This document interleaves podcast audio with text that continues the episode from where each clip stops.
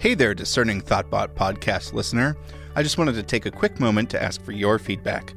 There's so many cool things that we'd love to do with all the shows and want to know how you feel about our sponsor reads and the possibility of starting a Patreon style campaign to make them all possible. If you could head over to tbot.io slash survey for a super short questionnaire, your input would be much appreciated. That link again is tbot.io slash survey. And hey, thanks. Giant robots smashing into other giant robots. Hello, everybody, and welcome to the Giant Robots Smashing to Other Giant Robots podcast. I'm Ben, and I'm here with Derrick, and we're going to be talking about products and tech and things like that. products and tech. Yeah. How's your week going? Uh, my week's going good. Um, we are in the midst of preparing to onboard a few more new hires. Okay. So, uh, more people scaling things going on this week. Um, next week, we have a new support engineer and a new designer joining the team. So, That's cool. So, what will that? How many people will that bring you up to? Um, I was actually just trying to tally it up, and it's kind of it's kind of messy now because we have like given the Leadpages team some of the responsibilities that used to live within core drip team, but there's going to be about five developers, a person working on educational content, person working on growth. Um, we have like four support people. Most of those are kind of managed by the the Leadpages support team. They do a really good job of just onboarding and scaling up the support side of things. Mm-hmm. And then, you know, there's me and Rob, and uh, I'm trying to think if I'm missing anybody. But yeah, it is kind of interesting because there's like the overlap, like marketing team, you know, the marketing design team at Leadpages was the ones who uh, uh, redesigned the new drip marketing website. So, you know, those things that used to live in house now are just kind of like taken over by their team. So, This might not be a question for you, but when you say growth, is that marketing as like is that the same thing or is it not the same thing? Yeah, it's basically marketing. Um, so Zach, who's on our team, used to wear many different hats pre-acquisition.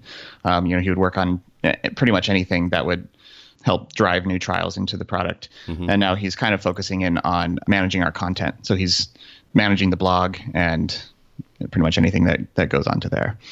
Gotcha. So his responsibilities sort of end at the trial gets started. Right. Yeah. That's right. That's that's good to know. So we're we've been doing some talking, and uh, we are looking for someone in marketing. We're hiring someone, I think, at least part time for now. Mm-hmm. I feel like this is a classic developer thing where we're solid at the development and the design, but we put not enough effort into the marketing sales side of things. Right. And I was I was meeting with Chad, our CEO, the other day, and I was like, maybe we shouldn't be like the only company that doesn't do marketing and sales. You know, like maybe that's not where we should innovate is by not doing those things. Right. So we've sort of done it not great. We've like outsourced it a couple times, worked with some outside companies, never to like much result. And it, it just felt like a thing that we, it was worth trying having someone in house, at least part time to start, to just see what happens there. Yeah. So is this primarily for marketing the products that Thoughtbot offers? Yes. Like Upcase, FormKeep, those kinds of things. Yeah, exactly. Okay. So there's a there's a portfolio of products at this point. So yeah, Got they're all fair game. And who does like, you know, marketing on the consultancy side of the business? Is that someone in house? Yeah. So Dan Croak is our chief marketing officer, and Okay. he spends a lot of uh, time and effort on that.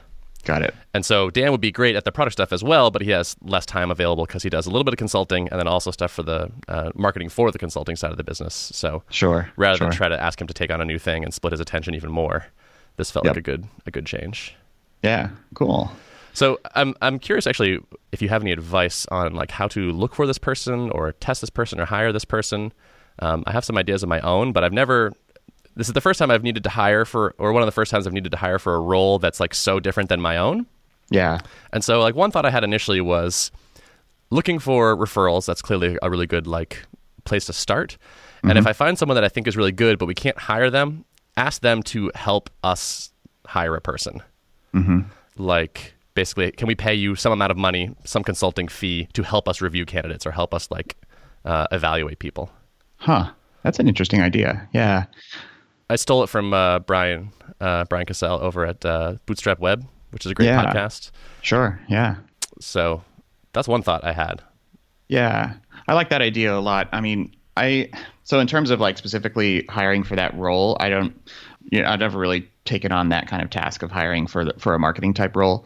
So you know, I have like anecdotes about what we look for when we hire developers and and those types of things. But yeah, I think that does sound like a really good idea. If it's not something that you have intimate knowledge about hiring for, than soliciting someone who does um, Yeah. seems like a, an advisable thing to do. Yeah. I don't even know what to call it because it seems like all the if you're like fresh and hip, you call it growth. And if Right. you're old and stodgy, you call it marketing or something. I don't know. Like I just I just don't know the world well enough. So I feel Yeah. like even the, even the language is like can be a signal to people that know what's going on. And I, I'm not even sure what to call it honestly. Yeah, Even how to evaluate this person or to tell them like what part of the process they're responsible for.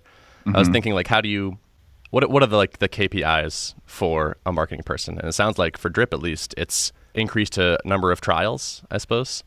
Yeah, it's like it depends on what area of the funnel that you're you're looking for. Like basically for SaaS, we found like top of the funnel stuff is like the very first point to focus on. So if you can increase trials, then you can work on you know optimizing onboarding and then and then optimizing retention. So those are kind of like the stages of the funnel, and Yep. It's good to have somebody focusing on the the top of the funnel for sure. Um, and then you know there's all kinds of different things you can bite off there you can you know pursue content marketing you can pursue paid acquisition so you know there's a lot of different areas just to say like top of the funnel marketing that's kind of a, a broad category Right. but you know this person would probably I'm, I'm imagining you would want them to pull together different resources like maybe work on hiring writers or contracting out writing if if content marketing is something that you're looking to do and this person kind of just has the knowledge to uh, to know how to plan strategy and delegate those tasks Yeah. so That sounds ideal. I, I I think we're at a point where we don't we don't have a cohesive strategy, mm-hmm. and so the kind of person we're looking for would be able to start like tell us the strategy from scratch. yeah So that's that's kind of what we're looking for. Yeah. Has by and large the marketing just kind of been people who are familiar with Thoughtbot and kind of what Thoughtbot does, just gradually discover the products. Basically, yes. Um, for a while, with uh, at least like FormKeep, we were working with an outside company who was writing blog posts for us once a week. Uh, we didn't see a good ROI on that. I think they were like maybe just a little too general and like not technical enough for our audience or something, or maybe there's some other missing piece there in the promotion, or I don't know. I'm not sure what happened, but uh, we just didn't see good return from that. So it's mostly been like uh, most of our people come from like someone wrote a blog post mentions FormKeep. That's been good for us. Like Zapier has like a review of FormKeep that ranks fairly Right. well for certain search terms, and so that sends us a decent amount of traffic. And yeah, Right. the, the Thoughtbot Association for sure uh, contributes a good amount. Right. But there hasn't. No one has basically for more than you know a handful of weeks uh, sat down and been like, all right, here's our current traffic. Here's what's working. What are we going to double down on? What are we going to not spend time on? What are some experiments we can try? Uh, and and there have been some small efforts in that way, but but no one whose job it was for a long time. Yeah. That makes sense. And this it feels it feels that feels kind of silly to me. Like shouldn't someone's whose job that is clearly have a positive ROI on the business? Mm-hmm. Like shouldn't putting money into that clearly turn into more money? And if not, like what is going on? So it's like if it- feels like this should be the easiest decision to make is to like at least run experiments there, at least try somebody. Yeah. Probably for, yeah, I would imagine for the next stage of growth for a lot of the products, more features are not necessarily needed. It's kind of like, I'm figuring that you're ahead on development and maybe a little bit behind on the marketing side. For Um, sure. which we've we've found that in different points in time through Drip's history. Like we would we would be spending you know a good chunk of months building out new functionality, and then we'd realize like we haven't capitalized on all the things we've built in the last month just because we've been focused so heads down on adding new functionality, and then it's like you know we kind of have to refocus and let marketing catch up with development. So Yeah, it's like yeah. always this balance, you know. Totally. Our company is full of designers and developers, so it's like Yeah. it, the moment we need code written or like a new landing page, like that's like a pretty easy thing to get done. Right. Um, but so we're our blind spot is in those other parts of of growing a company. And I, I watched a great video. Did I mention this last week? Maybe by uh, I'm not sure, but uh, Gregg Pollack uh, from Code Uh, School. no, I don't, I don't think so. I don't think so. Cool. So Gregg Pollack uh, was the founder of Code School and Envy Labs, and he did a really nice video series, like a four part, like four one hour videos. And one of the videos is a, is like his story of Code School from start to acquisition. Uh, with, with and it was very interesting. And so I watched that, and one of the things he he took away from that experience was. So he, he had sort of the same thing where he's, you know, I'm a developer. All we have to do is, you know, write code and make a good product, and then people will come buy it. Uh, And somewhere towards the end of the video, his his takeaway was actually we should have about half the people doing development and half the people doing marketing. We should split our time roughly 50 50. And we're more Yep. like 99 1. So Right. it's time to try some changes. Yeah, seems like a, a good move. Yeah, and th- this feels like a bl- like a, a blind spot in, in my skill set as well. Mm-hmm. Like if you give me a product and I want to make it grow, I know how to do certain things from a product management standpoint, and I think I'm pretty good at evaluating things like pricing and features and, and what needs to be built and all that. But I have a, a big blind spot in the top of the funnel stuff. Yeah, I was going to ask you is that is that something that you are interested in improve like increasing your skill set on or do you feel like um, right now timing wise it's better to just bring on someone from the outside to, to take it on? Yeah, it's it's a good question. It does sort of appeal to me just in, in terms of like making my toolbox bigger. Um, although I will say, like so far, I found I am happiest in like a product management type role Yeah. because it's a mix of talk, like a mix of like talking to customers, figuring out what to do next, writing some code, getting into flow state from time to time is probably Yeah. like what makes me happiest so far. Yeah. Um, I do enjoy things like writing blog posts and you know pouring over analytics and things like that, but I, I haven't found it quite as fulfilling as the other work. And so I would love to improve those skills by learning them from someone that knows what's up, as opposed to sort of starting from scratch with myself and trying to to build that. I think sure. that's worked for everything else in my career. Like not, not to me, like nothing is quite as fast as learning from someone that knows it already mm-hmm. and working with them. So like I wouldn't mind being like a part time apprentice for the if we hire someone that's really solid in this in this way Yep. but I, I think my eventual happy place still has code and product management in it. Yeah.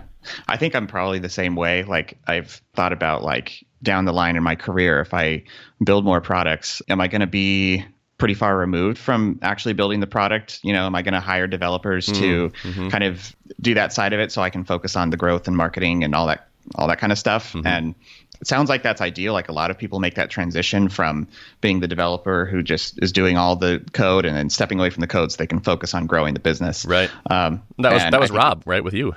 yeah, totally. Yeah. Rob hasn't written any code for Drip. Mm-hmm. Um, and that was deliberate. We chose a tech stack that he didn't know just so that he, Yep, he wouldn't be tempted. I remember him saying Um, that. So I mean, I I've watched, you know, that's that's what his trajectory has been and I think I would I would still have to mentally get to the place where I can uh, fill the same amount of wins from implementing a really killer marketing strategy or something like that. You know, Mm-hmm. it's hard to it's still for me hard to think of of those types of tasks the same way I think of knocking out a development task, Mm-hmm. you know, actually solving a problem for a customer by building a feature. Mm-hmm. So I think Rob has gotten there for sure and probably many others, but I think it's a hard mental leap to make. Yeah, So yeah. I'm trying to I'm trying to figure that out myself. Like what what is most fulfilling to me, as opposed to like some arbitrary goal. Like oh well, now that I've done this, I should move into this sort of this sort of role. right. Um, so we'll see. Yeah. so along those lines, so we're we're looking for a marketing person, and we've never we also have realized we've never tried any like direct outreach sales efforts for our products, and so that that actually has spent much of this week doing that for Hound. So I've been reaching out to different Ruby consultancies that look sort of like us, and talking to them about you know how are you dealing with style things. Do you find yourself arguing about style violations in PRs? Things like that, and kind of starting that like like an outboundy, hey, are you interested in the solution kind of process. Mm-hmm. And uh, you know, it's mixed. It's not my favorite thing. I'm realizing very quickly. It's like getting back to that whole like where am I happiest? Uh, Right. I'm I'm trying to think of it as an experiment where it's like let me try this for a little bit. Let me see if it's if if it seems like there's going to be an ROI here, and then if so, we can hire somebody else and say here's we actually have a process that works. Right. But I'm I'm that will not be my permanent job for sure. Yeah. Yeah. Seems like maybe maybe your pricing changes have made it a little bit more feasible to do that kind of thing. I would imagine at the what was it before? Was it twelve dollars a month? Yeah. Yeah. Per repo. Yeah. Seems like that that could be harder to justify, you know, a, a kind of an outbound sales strategy For um, sure. just from a cost perspective. Yeah, Um, exactly. And even at even at the new price points, it's questionable. We have some customers who have been with us. So like if we if we like sort our customer list by like LTV, uh, there Uh-huh. are people in there for whom it would make sense if we could get more accounts like that. Um, Right. That I think we can do outbound sales profitably. Uh, Yeah. but we'll see. I'm curious at, Yeah. at the new price points and, and whether or not there's even it, it's it's a viable strategy for us. Mhm. What else have you been up to? Well, we shipped some stuff. Nice. some some more infrastructure type things. Mm-hmm. Um, this was a task that was spearheaded by our new backend scaling engineer, Uh-huh. um, and something we've been wanting to do for a long time, which was uh, put our JavaScript snippet, you know, the snippet of JavaScript everyone and all Drip customers install on their website. Mm-hmm. We wanted to put that into S3 and put a CDN in front of it. Mm-hmm. Uh, so it's just kind of like a lower risk way to serve it and also more performant because the CDN can, you know, make sure that globally the time to serve the tag is is pretty consistent and pretty fast. So it, it's one of those things like, you know, dealing with cache invalidation was the was the probably the riskiest part of this whole thing. Like wanting to make sure that if someone updates their configuration, that hmm. JavaScript file needs to be served. The fresh copy of the file needs to be served within five minutes of making that change. Hmm. And we just had to get to the point where we felt confident enough that it would actually work that way. So hmm. Did a ton of testing on it, and we deployed that a couple days ago, and um, seems to be working well. So Nice. yeah, feels good to eliminate any remaining single points of failure we had in our infrastructure, and I think this was kind of the last biggest one. Nice. Yeah. How has that been technically running a product where you have to drop a snippet on people's pages? That's sort of like there's I've had some ideas, product ideas recently that would Mm-hmm. in, re- require that. Mm-hmm. Uh, how would you? How's, I'm wary of it. I'm Yeah. curious what what you what you thought of that. It's been pretty smooth. So we started out the first version of it was a static snippet, so everybody everybody who installed it got the same piece of JavaScript served onto their website. Mm-hmm. But we we had enough foresight to make sure that everybody's snippet URL was unique, so it had their account ID embedded into it. Mm-hmm. And that way, that allowed us to kind of go to phase two, which was pre-compile the stock JavaScript library that's needed to run and also their specific configuration data hmm. so that the snippet didn't have to call home for that configuration every single time the snippet was loaded. Mm-hmm. And that we did that maybe two years ago because we got to the point where you know there was just a ton of load on our Rails app from this snippet being served hmm. um, every single page load. So you know we put it on its own subdomain and we made sure that the account ID was embedded in the URL so that we could serve up unique files and cache things and precompile things. So it's been pretty smooth actually. Um, I mean, we get many thousand requests back to our front end servers from these uh, with visitor data. So I think it, it depends on how much data you're looking to send back. If you were doing something that needed to track every single page load, then you would need obviously a huge database and a lot of capacity because that's just that could potentially be a ton of requests. Um, with Drip, we only send back upon first visit so that we can capture the original referrer and you know different details like their IP address and user agent and stuff like that. Mm-hmm. And then we just cookie them and we don't keep pinging back to our servers on every single page load. So hmm. And have you found any like weird interactions between like other JavaScript on the page and your stuff? Not really. I think we it's been pretty smooth in that regard. Probably the biggest challenge has been the fact that we're embedding HTML and CSS on people's websites. Yeah. You know, style conflicts and z index fighting and stuff like that. Um, you know, has been has been challenging, but now it's pretty resilient. Like it's pretty battle tested. Right. So we'll occasionally hear of a small bug that affects like one person, and as far as we know, it doesn't affect anyone else, and then we just go in and fix it. So it's hard to nail it right out of the gate, but uh, That's you kind of interesting. build up. The, yeah. the the CSS is the hard part. yeah, yeah, Do you Yeah. just do you just slap a whole bunch of important on there and uh, yeah, pretty much. yeah. it's like we pretty win. much as you'd expect. Yeah, namespace, everything. Mm-hmm. We still had some classes like we had a close class on a on a close button, Yeah. and we like realized that that was like interfering with Bootstrap websites or something. So Oh, then we yeah. had to like, you know, slap a namespace on all your classes. Mm-hmm. Importance. Yeah, there's a really good book that we checked out from Disqus, makers of Disqus, Mm-hmm. all about like how to embed HTML and CSS into people's websites. Uh, That sounds useful. So it's a good good one to check out. Maybe we can link it up. yeah, that'd be great. Okay. All right, that's that's that's heartening. It sounds like that's not it wasn't too awful. No, it wasn't too awful. Okay. Cool. Yeah. Uh, so the other the other day, I went to. Speaking of websites, I went to. Um, there's this tiny, tiny yoga studio in my neighborhood, and they have a website, such as it is. And I wanted to check out the class schedule, and so I go to the website, and like clearly that's that's got to be like the the ninety percent case for people going to a yoga studio's website, right? It's like Right. when are the classes, Right. And I click on the like check our schedule thing, and it takes me to like a page not found. And I Oh, was like, no. what? And so I found another link on the page that was like, just view our schedule. And it took me to an external website that also was like, now log in. And I was like, what is going on? And so I emailed them and I was like, hi, um, so both links to the schedule on your website don't work. And they respond back like, no, they work. And I was like, uh, and so I went back and just double checked. I was like, no, they definitely don't work. And so I recorded a screencast or a little GIF actually of like, Uh-huh. I click this thing, it doesn't work. I click that thing, it doesn't work. And then I finally found like a third place, and if I like click there, like I get I get a schedule. And I sent that to, and so like I showed them like you know, it doesn't work, doesn't work, doesn't work. And then they respond back and see they say, I see at the end there you found our schedule. Everything's working great. Let me know if you need anything. And I was like, but you're you've like a giant. All right. I just at that point I had to give up. Oh my goodness.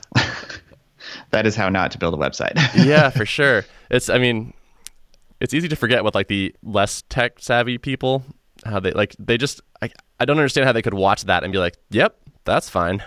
right. It's like as long as you can find it somewhere, that is good enough. Yeah. Namaste. Not very Zen yoga like. yeah, I guess.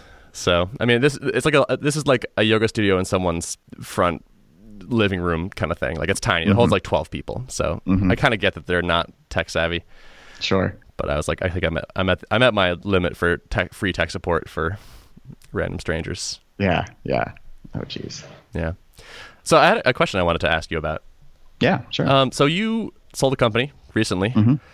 I assume, not to get too personal, that you there was some sort of like you took some sort of cash off the table as part of this deal. Mm-hmm. Have you found that changed your motivation, daily happiness, any of that stuff? Hmm. That's a good question. I don't think it's had a very material impact, which is kind of what you would expect. You know, like hmm. they say, money doesn't buy happiness, and it doesn't. At the end of the day, like what still makes me happiest is shipping features, making customers happy, Yep. all those things. And so, yeah, I think it. I mean, financial security is always good to have. So I think you get to a, a basic level of like, I have X dollars in the bank account. I know that if catastrophe happened and you know I couldn't have an income for a certain number of months, I would be just fine. Mm-hmm. And that that brings a certain level of comfort, I think, and it eliminates one one more thing that you might stress about. Mm-hmm. And then beyond that, it's like it, it's still super important to be fulfilled in in what you're doing day to day. Yeah. I think it's a reminder that like I know for myself, I, I can't picture what retiring would look like for me, you know, like, and I'm not saying I'm, I would be able to retire right now. I wouldn't, but just the thought of like, all right, I've made it. I have all the money I need and now I can not work anymore. Like, Right. You know, you get so much gratification from, from doing good work that Totally. I think it's important to, uh, to still have goals and to still be doing fulfilling work. I feel like that's that, that seems to be true for everyone, as far as I can tell. Like I, I'm not aware of a counterexample of someone who was like, "Now I have enough money, I will rejoice in idleness now, Yeah. and that will fill my days, and that's all I want." Like Right. i feel like no one holds that view, but so, but I but I also feel like that dream is somehow seductive anyway. Mm-hmm. Like there's something about that where I, I think people maybe it's I'm not sure what it is, but it, that feels like a dream that gets sold to people. Is like oh once you like if you hit it big or like you had this big sale or once you finally have accumulated enough money, then there's this time of leisure that is all pure pleasure, mm-hmm. and that's when it's good. Yeah, I think it's a myth that a lot of people, you know, it's it's easy to go there in your head and think that that's some kind of ideal scenario to be in. I had a close family friend and advisor, you know, kind of giving me advice towards towards the end of the the drip sale, basically saying like reminding me to make sure that I have future goals around what I want to do because here like everything I've been pouring my life into for the last, you know, couple of years is now soon going to be no longer my thing. You know, I still get to work on it, but it's not it's not my thing anymore. And I think you know this person had seen quite a bit of uh, just depression and or just feeling of loss and and some of these negative things that you don't expect are going to happen. But like yeah, when you when you no longer own this thing, and now it's like what what do I have left? Uh, Right. and you know, money doesn't necessarily ease that at all. Yeah. So Have you felt any of that? That sense of loss? I mean, it's it's definitely a, a, a mental shift to think of drip as something that is no longer, you know, that I no longer have ownership in. But mm-hmm. I think it, it helps still being able to work on the product and see it, you know, rising to new heights and mm-hmm. and growing and and I think that's that's the biggest thing. I mean, it would be pretty devastating to see like if this if this whole acquisition had gone sideways and the company that bought us like end up shutting it down or something. That that would have been that would have been really hard to see. So I think it helps to see the product continuing to do well and knowing that the people who own it now want to see it do well as badly as I do. Right. And and you still have a hand. You still are are contributing to it. Yeah, You're not like watching someone else deal with it. Right. Yep. Interesting. So many psychological issues around life. Yeah, for sure. Are there there's such thing as like professional therapy, basically, right? Like Yeah. therapists for your job, more or less. I think even uh, Rob's wife Sherry is Oh, a yeah. she's a psychologist. That's right. She does the ZenFounder podcast with Rob, and uh, I think she's has begun doing some some founder therapy and consulting work. Yep. because I think there's a lot, especially among among founders, it's kind of a wild ride sometimes. So there's totally. a lot. There's a lot of things, you know, balancing work and life and figuring out how to buffer the ups and downs. Yeah, I would say even in my position, where which is, which is less precarious, Mm-hmm. so much of my struggles are mostly like internal mental things. Yeah, It's rare. It's it's almost never like, oh, I don't have like the skills or the whatever. It's more about like where my brain is at and what's feeling fulfilling and what's not, and and all that.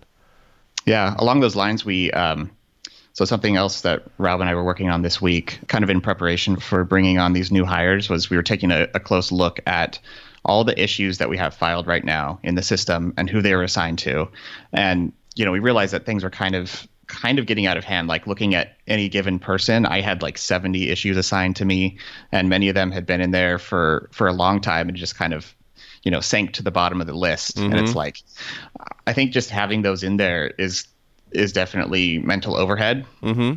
and you know what we're trying to combat actively right now is making sure that the burden of maintenance tasks doesn't outweigh the really good features that we want to get shipped. Mm-hmm. Because it could be easy to to just spin your wheels and work all day long on optimizing things on upgrading dependencies on fixing minor bugs you know mm-hmm. polishing ux and you could probably spend you could have a whole team spending just months on those types of tasks without shipping any new features. Yep. So it's it was actually kind of a, a therapeutic activity for me, I think, hmm. uh, to go through and like figure out, you know, if something's been in there for two years and it's a request that no one else has requested since then, then just close it out. And you know, if it's something that we should probably build, but we don't have immediate plans to do it, and we don't know if I'm really the best person to build that, then remove it from my queue, like unassign me, and just put it back in the bucket of unassigned issues that may at some point get done. Mm-hmm. So I think we knocked my queue down from like 70 issues to 15, Nice. and That's and that feels really good. Like it brings clarity to what we're working on. So we're also working on on doing that for everyone else on the team, and just making sure everyone's got a short, focused list of things to work on. I love it. I've thought about making like a project management tool that just auto deletes stuff if there hasn't been enough activity on them for very long. Yeah, It's like we'll just we'll just do this for you. Trust us. It's fine. right. Like if it's sat there, like we have like we use Trello for a lot of for things like this pretty often, and so they have like there's like a feature that you can use called uh, card aging, Uh-huh. which is nice because you can visually see like this card has not been moved or updated or anything or assigned to anybody uh, in a long time, and so it looks old. Uh, Yep. And I like that add-on, but I just I want to take it one more step, which is like don't even just make it look old, just get rid of it. Let's just understand that like this is not important. You've proven it's not important by not working on it. Right. I've seen that on. Um, isn't that like on the Rails project and things like that? You see issues that there's like a bot that's responding to issues and saying like if this has not been touched for X days, then either like label it with something and then a few weeks later it'll close it. I think I've seen such bots exist for open source projects. That makes a lot of sense. yeah. I'm not, I was not aware of that, but I totally, I could see why you would do that for sure. Mm-hmm. Especially in Rails Yeah. with so much, such a high volume of tickets and such. Right. Right.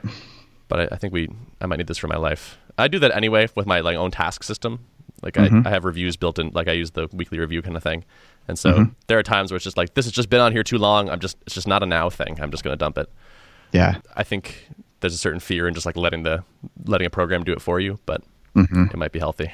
I think so. Like th- things, if they're really important, should resurface. Mm-hmm. You know. Exactly.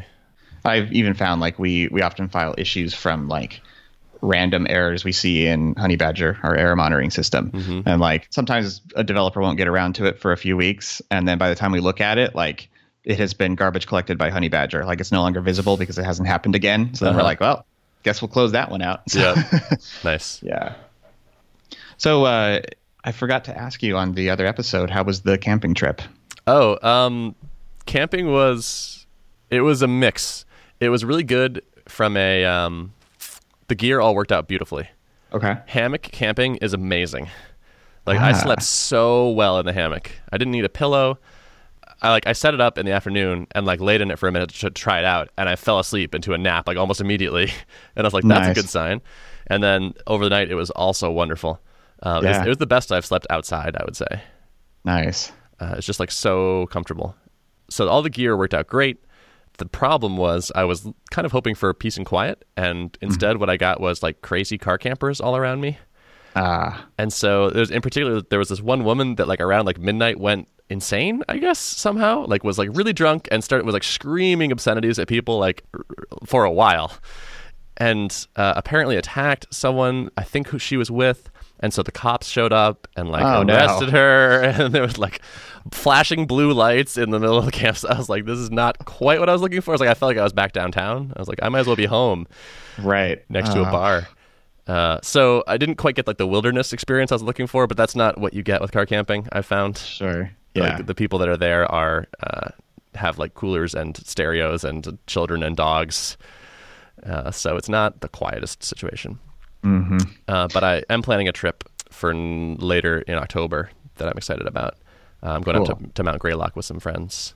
Nice. And is that a bit more secluded? That'll be a bit more secluded. Yeah, the the places we're looking to camp are further away from, like, are not car accessible at least, Got which it. is a really good start. Yeah. Uh, that way, at least if people are there, like they can't, you know, they don't have a stereo. Yeah. Right. I haven't uh, I haven't heard of the concept of, of hammock camping, like sleeping in a hammock. Yeah. But that sounds that sounds amazing. it's it's really good. Uh, it's it's become I feel like it's kind of like been rising in popularity and is cresting over into like fairly common these days. Right. It started off as this weird thing that that only a handful of hardcore people did. Mm-hmm. Um, but they have like it's like very much like a mass market thing now. You go to Amazon and buy a camping hammock and then just string it up between two trees and it's great.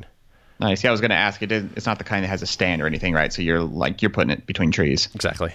Yep. Yeah. And, and the nice thing about that is, so the, the requirement, like, so in certain places it doesn't make sense. Like, if you want to go camp at the top of a mountain where they're above tree line, like, you can't use this. So Sure. it depends on where you like to go hiking and such. Uh, Yeah. But in New England, there are trees everywhere. Finding trees is not a problem. Uh, Mm-hmm. And the nice thing is, you're off the ground. So you're away from the bugs, uh, and you're also away from a rough surface. Right. So you can camp, you can hammock camp on a 15 degree incline and Mm-hmm. be completely comfortable because you're, you're not, it doesn't affect you. Makes a lot of sense. Yeah. Yeah. A- And, so, like, in a lot of places in New England, there are certain camps, like established impacted campsites, because Mm-hmm. everyone wants to find the same flat bit of ground. And so, if you want to set up a tent, you got to set up your tent where everyone else sets up their tent. And so, you, Right. you can't get away from people so much. But if all you need is two trees, you can hike way off the trail and get somewhere really private and cozy and then set up and you're good. Yeah. Huh. I'm gonna have to keep that in mind if I do decide to to go on any camping adventures myself. Mm-hmm. Um, I think like my biggest blocker on on doing it is just hearing the stories about sleeping on the ground and you got rocks on you and it's like sleep is such an important thing for me. Like and getting my pillow just right and all all this stuff. Totally. So, Yeah. so I brought I brought a camping pillow. Didn't need it. Like the edge of the can- the hammock worked nice for just there was like plenty of like head support. uh huh. It was it was great. I have a Grand Trunk double hammock, by the way. If you're if you want a specific model recommendation, it's it's been great so far. Okay. Cool. Yeah, I'll make a note of that. Yeah, and uh, got a tarp. I didn't set up the tarp. Tarp is for if it's raining, basically, or if it's really windy, you can set that up to block some wind. Uh, but it was a beautiful night, and I was like, I'm not doing this. So I set it up to make sure I could. I knew how, Yeah. uh, and I was like, okay, I can do this. And then I, was, I uh, just took it down, and it was wonderful. Like sleeping out, looking up, the moon was so bright, and mm-hmm. woke up, and the sunlight was you know on my face, and the birds are singing, and I was like, this is this is the life. nice. it's warm and cozy. Ben goes and buys a cabin in the woods. I see that coming. I I need some sort of escape like that. yeah. Yeah, that that like full disconnect. Like I, I, I try to get away from screens a decent amount when I'm not working and such, and I do a pretty mediocre job of it. I'm pretty Yep. addicted. As we all do. Yeah, and so, but like the when I actually get really out into the woods and like I can I like put the phone away or leave it in the car, and it's like that's when I can really kind of get like a long extended period of uninterruption, Yep. and that's pretty magical. Seems very healthy. Yeah, it's almost like we were like meant to be in a situation kind of like that. Mm-hmm. Mm-hmm. So yeah, um, Cool. The only other thing I was going to ask you about is um, I saw you polling the audience about using Stripe subscriptions on Twitter. Oh, yeah, I was curious. I was curious what that was uh, Totally. So motivated by. Um, I've built a bunch of Rails apps that use Stripe for subscription billing, Mm-hmm. and I've rewritten sort of a, a similar amount of billing code over and over. Mm-hmm. And then I've gone back and fixed the bugs, and then fixed the bugs, and then fixed the bugs, and then fixed the bugs, and, and we have like three separate implementations of this, even at just a Thoughtbot across Right. our three products. And I was like, "There's got to be a better way." So I was basically looking to see like how how are other people doing this, and what what else is out there? Because we usually just do it by hand. So there interestingly are some open source gems that kind of provide that next layer. So Stripe gives you some sort of like not fundamental like building blocks, I guess, Uh-huh. some pieces, and you're sort of most of the way there, but you still need to build a bunch of stuff on top of that. Like you Yeah. need to you need to store your own. I, like you need to store the fact that they have a subscription, and you, you, your your system needs to know about it. You can't just offload everything to Stripe. And so some people have written gems, and there are services also like Recurly that take Stripe and then add another level of, on top of it. So like e- even with Stripe, you still need like okay, I need an invoice. Uh, okay, I, I want I want dunning. I, I need to handle a bunch of different different things. So Sure. um, Recurly kind of gives you that next level on top of that. But I was just I was just poking around in here because this has been a pain point for me. Yeah. And I was like, it's got to be a pain point for other people. And so I've been talking to some some folks about what they do and, and what their pains are. Yeah, that's that's an interesting topic to dive into because I feel like like the experience I had in building on top of Stripe subscriptions was pretty good, but there were edge cases and edge cases and more and more, and like I began to question like should I have just built a custom billing engine, which is what we did with Drip, and Uh-huh. uh, I, it would be fun to talk about that sometime. Actually, yeah, of we should. The inner workings. Um, we could dive into that in a future episode, maybe. Let's Um, do that next time when we talk about yeah. your billing engine. I'm curious. Um, Yeah. Because the edge cases thing has been my experience. So like when Mm-hmm. I when I pull people on Twitter, everyone's like, "Yeah, I wrote the code once and it was great. It took me like a day." And I just know that that person has not gone back and tried to A/B test different prices. Or like had a situation where someone canceled and then signed up again and then converted into a team plan, and it's just like there's just all these little things that I, I promise you, if you spend a day doing it, you did not handle these things. Yep, Like the bare bones start a subscription thing, that totally works. It's then all the other th- like nasty things that can happen. Mm-hmm. Mm-hmm. That's where the I don't know. That, so there are people for whom this will never be like if I made a thing like this, it wouldn't be like they they would not be a good customer, but it would be Yeah. the like okay, we're going to be a business for several years, and we're going to ch- move from where we have separate plans to a single price to metered pricing, like to, like you know real businesses where they really change stuff and you have hundreds of customers and things like that. Yep. That I think I still think there's like actually a legitimate pain point there. Yeah, I agree. I signed up for a, a demo from Recurly to see how they how they're tackling this. Yeah, that'd be that'd be cool to hear about. Yeah, it's fun to go through somebody else's sales process too. Mm-hmm. I was like, as I'm doing Yeah. these outbound sales, I, I, I want to. I'm suddenly more paying more attention. So I'm curious how they Yeah. handle this. Yeah. But I put a note to talk about the billing engine next time. Cool. Let's do it. All right, man. Today's show is produced and edited by Tom Obarski. If you'd like to access the show notes for this episode, you can go to giantrobots.fm slash 212. Thanks for listening.